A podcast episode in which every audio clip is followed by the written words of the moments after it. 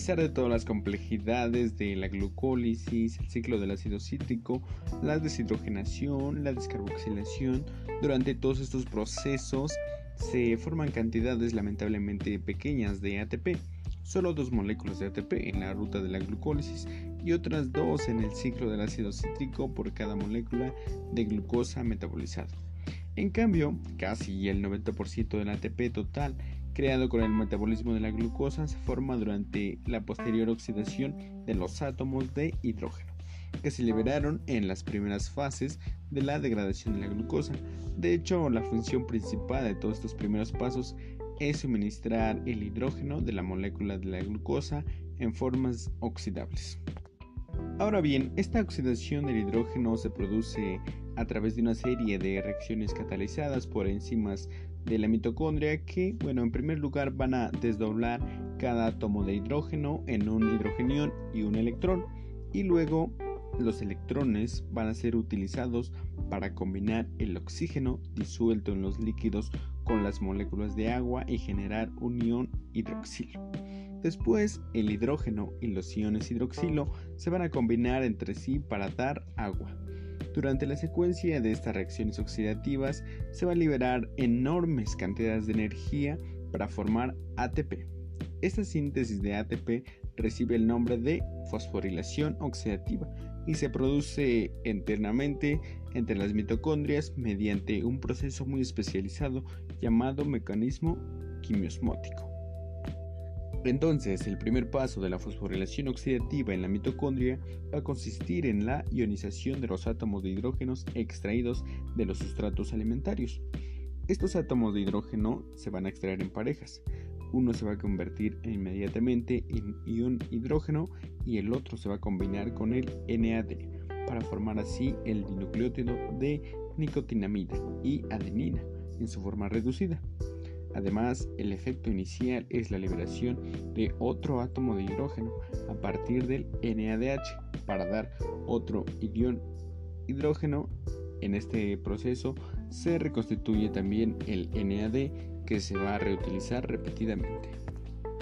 Los electrones extraídos de los átomos de hidrógeno para la ionización del mismo van a entrar inmediatamente en una cadena de transporte de aceptores de electrones, que son parte integral de la membrana interna, la membrana plegada también de la mitocondria.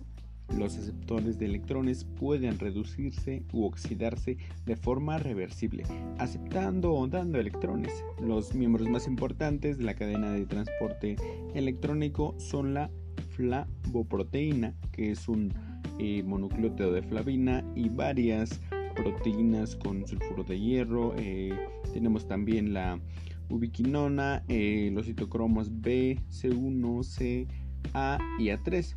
Cada electrón es lanzado desde uno de estos aceptores al siguiente hasta que alcanza finalmente el citocromo A3 que se denomina también como citocromo oxidasa, porque es capaz de ceder dos electrones y de reducir en consecuencia el oxígeno elemental para formar oxígeno iónico, que luego se va a combinar con hidrogeniones dando agua.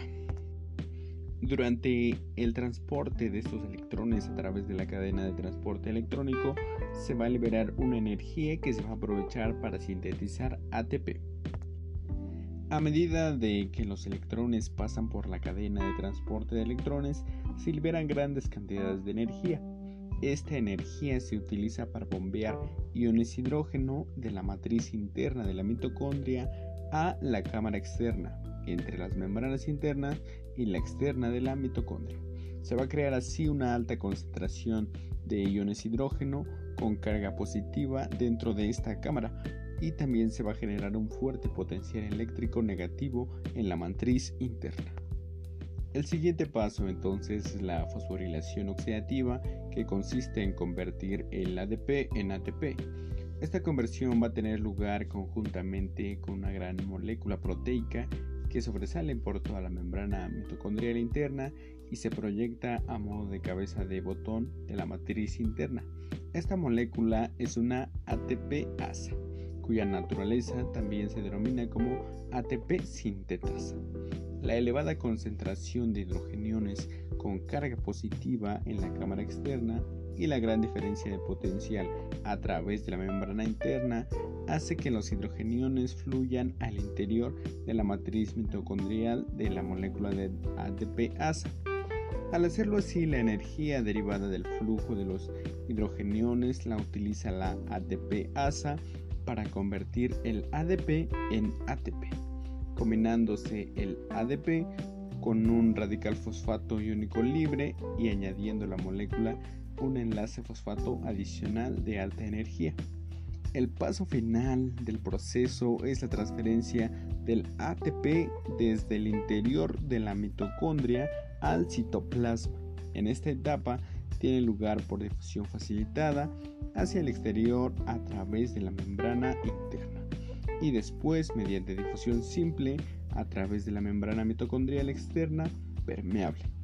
A su vez se transfiere ADP continuamente en la otra dirección que se convierte de manera continua en ATP.